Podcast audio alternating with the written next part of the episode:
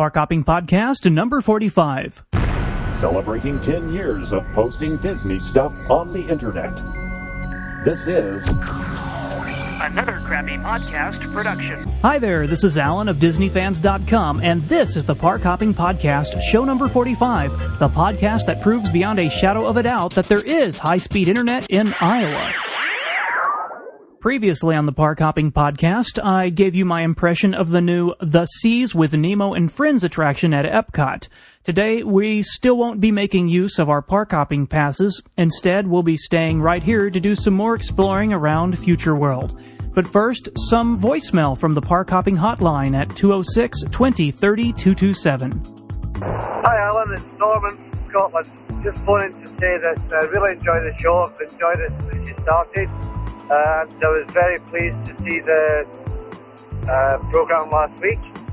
It's been a while and I thought you'd finished, so I was uh, really pleased. I hope it's going to be regular, and thanks for all the work you do. Cheers. Oh, how cool. Thanks a lot, Norman. Uh, and I hope you were using some kind of uh, internet telephone program to make that call and didn't have to pay international long distance just to leave me a message. But I'm glad that you did regardless. And since you are the very first international caller to call the Park Hopping Podcast Hotline, uh, drop me an email at podcast at disneyfans.com and I'd like to send you something uh, as a way of saying thanks. Now, I have received emails in the past from different places around the world, so that's pretty cool, but this is the first time I've gotten an international phone call. So thanks a lot, Norman. Uh, speaking of emails, I did receive a few of those uh, since I started posting shows again. Carolyn writes, quote, Hey there, I just noticed a few downloaded park hopping shows and I had to do a double triple take to make sure they were indeed park hopping podcasts. Can't wait to hear them. I'm glad you're back. End quote. Carolyn may decide to change her mind once she actually does hear them. And Kelly wrote, quote, just wanted to say thanks for the new podcast. I like the format you're using of just putting out a single topic podcast. I didn't realize how much I missed your podcast, end quote. Thanks a lot, Kelly. You know, I'm glad that somebody missed them because I was so busy working on other shows, uh, I kind of forgot that I had to do some for the Disney stuff too. So, uh, sorry. And lastly, DXWWF3 wrote, it's uh, DXW, oh, okay. Quote, I have really missed the Park Hopping podcast while it was on hiatus, and I'm glad to hear new shows. Just wanted to send you an email to thank you, and I hope you keep up the good work, end quote. Well, DXWWF3, I can't promise to keep up good work, but I will uh, keep doing this. Again, thanks for everybody who's uh, written in, and apparently they did this even though the email address I've been giving out for who knows how long, podcast at disneyfans.com, that one has been um, not working. It's been broken for months. No wonder it was so quiet around here. And now, Walt Disney World's Epcot, EPCOT, the experimental prototype community of tomorrow, didn't quite live up to its name when it opened in 1982. Walt Disney, the man, his Epcot was supposed to be an actual city where people would live, work, and play. It would be a planned community with futuristic transportation systems like the People Mover and the monorail. Uh, somewhere else on the Walt Disney World property would be a theme park, and early planning maps that Walt Disney presented simply showed a map of Disneyland placed there. Now, while Disneyland 2, The Magic Kingdom, did manage to open in 1971, something using the original name intended for the property, Epcot, didn't open until 1982, 11 years later. And in 1982, Epcot, the theme park, opened with two sections, Future World and World Showcase. World Showcase contains tributes to various countries with shops, restaurants, and for the first time at a Disney theme park, alcohol. Though in those days you couldn't actually walk around with a beer or margarita. It wasn't until um, the later 1990s or mid to late 1990s that Disney's alcohol license or policy or whatever changed to allow drinks to leave the restaurants. Uh, most likely it was in response of Universal Studios allowing the same thing. Uh, but I digress. I guess I'm just a bit sad that I didn't get to have a single adult beverage during my recent whirlwind visit to Epcot, probably because I was in the park less than three hours total over two days and I had more important things to do, like ride stuff. Anyway, Future World opened with a series of pavilions dedicated to different concepts, such as The Land, which focused on food, the Universe of Energy, which focused on the universe of energy and dinosaurs, Horizons, which focused on uh, the future where people lived in deserts or in space or underwater. Um, World of Motion, which focused on the history of transportation from the invention of the wheel on up. Spaceship Earth, which focused on the history of human communication, and to this day they still say human communication, I guess because people riding the big globe might be a little disappointed if it was all about how dogs bark or something. Anyway, a few years after opening, um, the Living Seas would be added, focusing on the oceans and imagination. The Imagination Pavilion opened, which focused on imagination and creativity. And the Wonders of Life Pavilion was added, which focused on health and simulated splinter removal. Now, over the years, much has changed at Epcot, including the name itself. EPCOT, Epcot, the acronym, became Epcot Center, which eventually just became Epcot. World of Motion gave way to Test Track and furthered the long-standing tradition of having attractions that served as ride-through commercials for sponsors, similar to If You Had Wings for Eastern Airlines back at uh, the Magic Kingdom in the early 70s. Horizons re- was replaced by Mission Space a few years ago, which in its own way kind of brought back the spirit of an old Disneyland and Magic Kingdom attraction called Mission to Mars. And of course, there were various other pavilions that saw rethemings and minor updates. Spaceship Earth um, uh, ousted Walter Cronkite, the original narrator, and brought in the Lion King Scar as narrator. Energy uh, brought in Jeopardy's Alex Trebek, Bill Nye the Science Guy, and Ellen. My point is, things change.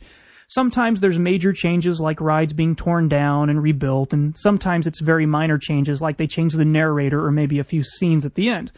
But there's one attraction, the Imagination Pavilion, back in the corner, which has uh, seen a number of changes over the years. The original 3D movie that I saw in one of the early visits to Epcot, which was called Magic Journeys, um, briefly became Captain EO with Michael Jackson, and then that eventually became Honey, I Shrunk the Audience. Um, the creative playground next door called ImageWorks was closed and rebuilt as a one level shell of its former self, and the ride next door, Journey into Imagination, operated from 1983 until 1998 when it was closed to reopen as a ride tied to the Imagination Institute featured in the 3D film Next Door. This new version, Journey into Your Imagination, saw its track reduced in length and everything else completely gutted and replaced. Uh, this included the total removal of uh, all the animatronic uh, Dreamfinders and his sidekick Figment, that little purple dragon thing. So, this new version of Imagination opened in 1999 and only ran until 2001 when it was shut down again, supposedly because guests missed Figment. You can hear a description of version 2 of this ride in the very second episode of Park Hopping Podcast, which was originally posted in September of 2005. But today I'm going to talk about the third version of Imagination called Journey into Imagination with Figment, which opened in 2002. Now, the first thing you'll notice is that the name has been returned to the original Journey into Imagination, dropping the your part. The with Figment was probably added to make it perfectly clear that Disney was bringing back the little purple dragon thing. And the ride itself was very substantially redone with many Figment animatronic figures being pulled out of storage or wherever they were and reinstalled in new scenes. The Dreamfinder, however, is still missing in action, though I did see a guest dressed as Dreamfinder walking through the Magic Kingdom during Mickey's Not So Scary Halloween party, but that's really not important to the story. The very next day, while visiting Epcot for a short hour and a half, I was able to catch this new Imagination ride before the park, or at least Future World, closed at 7 p.m. My first impression walking up to the, vil- to the pavilion itself was kind of how bland the vinyl signs above the entrance were. I mean, this it really looked like something temporary and cheap. Perhaps Disney was planning ahead. It could be that guests, you know, if they didn't like this version of the ride, then um, maybe it would be cheaper to change the signs. Anyway, entering the attraction was very similar to the former second version. It was the reception area, then there was the hallways of the Imagine, uh, Imagination Institute. Doors that formerly were labeled as specific types of experimental labs now had the names of various Institute members, such as Nigel Channing, the Eric Idle character from the 3D Honey, I Shrunk the Audience movie, uh, Professor Brainard, which was the Robin Williams character in the Flubber remake of The Absent Minded Professor a few years ago. Um, there were just small changes, and the pre show video um, the projections above the line that uh, hang through the hallway now go into an idle loop where an animated figment pops up on the screen very, very often. See, immediately I knew that there was much more figment to find in this version. Uh, the ride boarding area has had a few cosmetic changes, but the ride itself was still quite different from the second version. when, uh, well, Journey into Your Imagination used the concept of scanning your brain for imagination, finding nothing, then sending you through experiments in sight, sound, and mind. Sounds like Twilight Zone. Um, then it rescans you at the end. Well, this new version brings Nigel Channing in to the original video segments, and he welcomes you to a ride through open house for the Institute. This kind of ties the ride in a lot closer to the 3D movie next door, and although, you know, I kind of think I did prefer the concept of scanning for imagination. Figment makes an early appearance and interrupts the tour. Then, of course, things go terribly wrong as the guests are taken through various experiments, um, similar to the second version. There's a sound room where you hear the train in total darkness, but now Figment pops up. There's the smell room, um, similar to the previous version, and uh, many of the props and effects remain elsewhere in the ride, but a few things are gone. Gone is the Haunted Mansion magnifying glass tribute, which I liked. Uh, a few of the props no longer mentioned in the narration, like the butterfly in the cage optical illusion. Well, it's easy to miss now because it, if you don't, if you're not looking up there, there's no reason to be paying attention to it. They don't point it out. And the upside down house is now brightly colored as Figment's house, and um, I think they actually removed the upside down flushing toilet, though I could be wrong about that one. I admit I'm not real big into looking for toilets above me in rides. Anyway, the, the new version certainly adds Figment back to the ride, and he uh, he disrupts all the experiments. There's an eye chart that gets scrambled, and a slot machine style smell generator that lands on Skunk, thanks to Figment. And after Channing expresses fears of sending guests into the touch and feel experiment, then of course Figment causes a detour into his upside down house. The final scene has the scanner replaced with another video screen, which retains the disappearing effect um, but instead of tons of imagination thoughts floating around, now the room is filled with non animatronic figment characters th- singing the theme song in chorus. So it's probably worth mentioning that the new version of, well, that there is a new version of One Little Spark, the original theme song. It's it's back and it has some different lyrics, and you hear versions of it throughout the ride now. So that's kind of nice.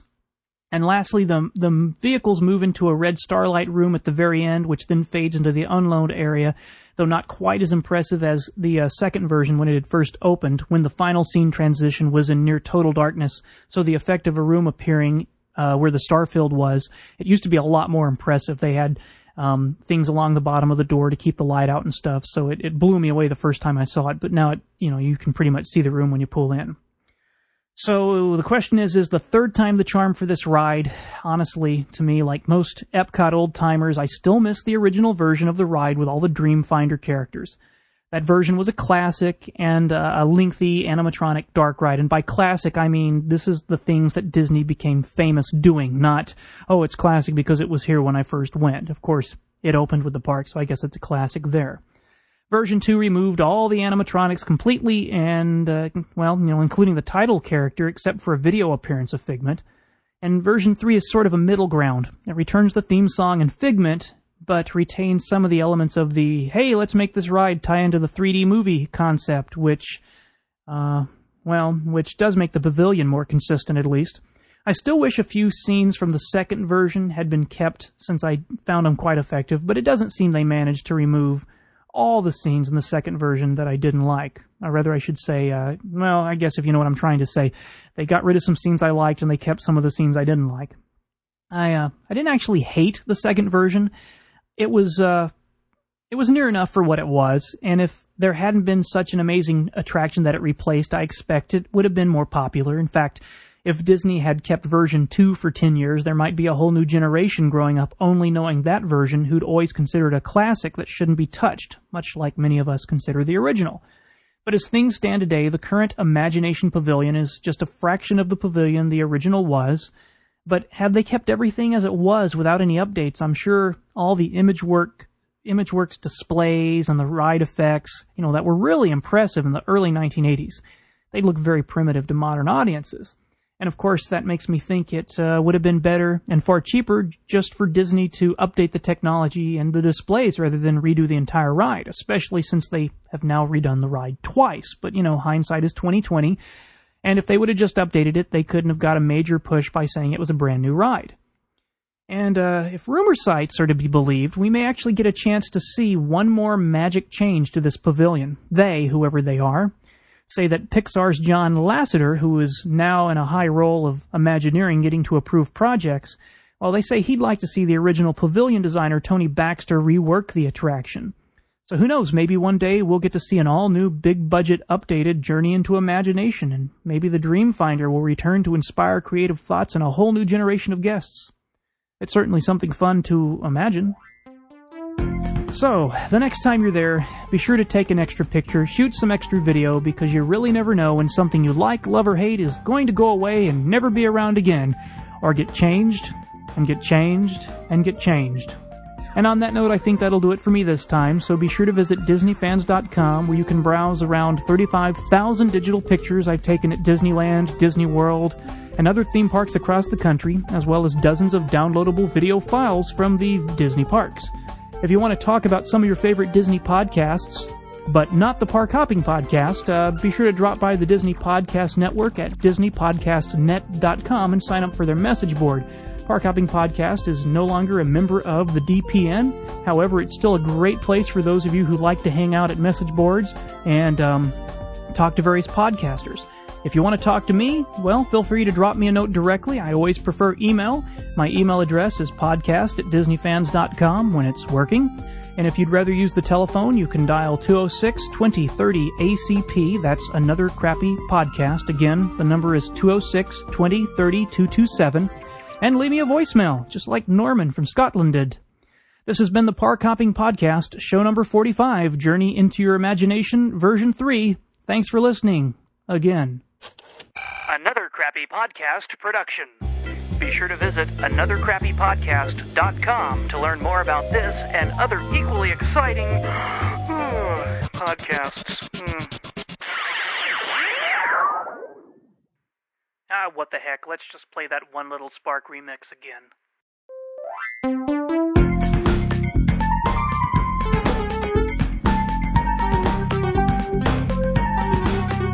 You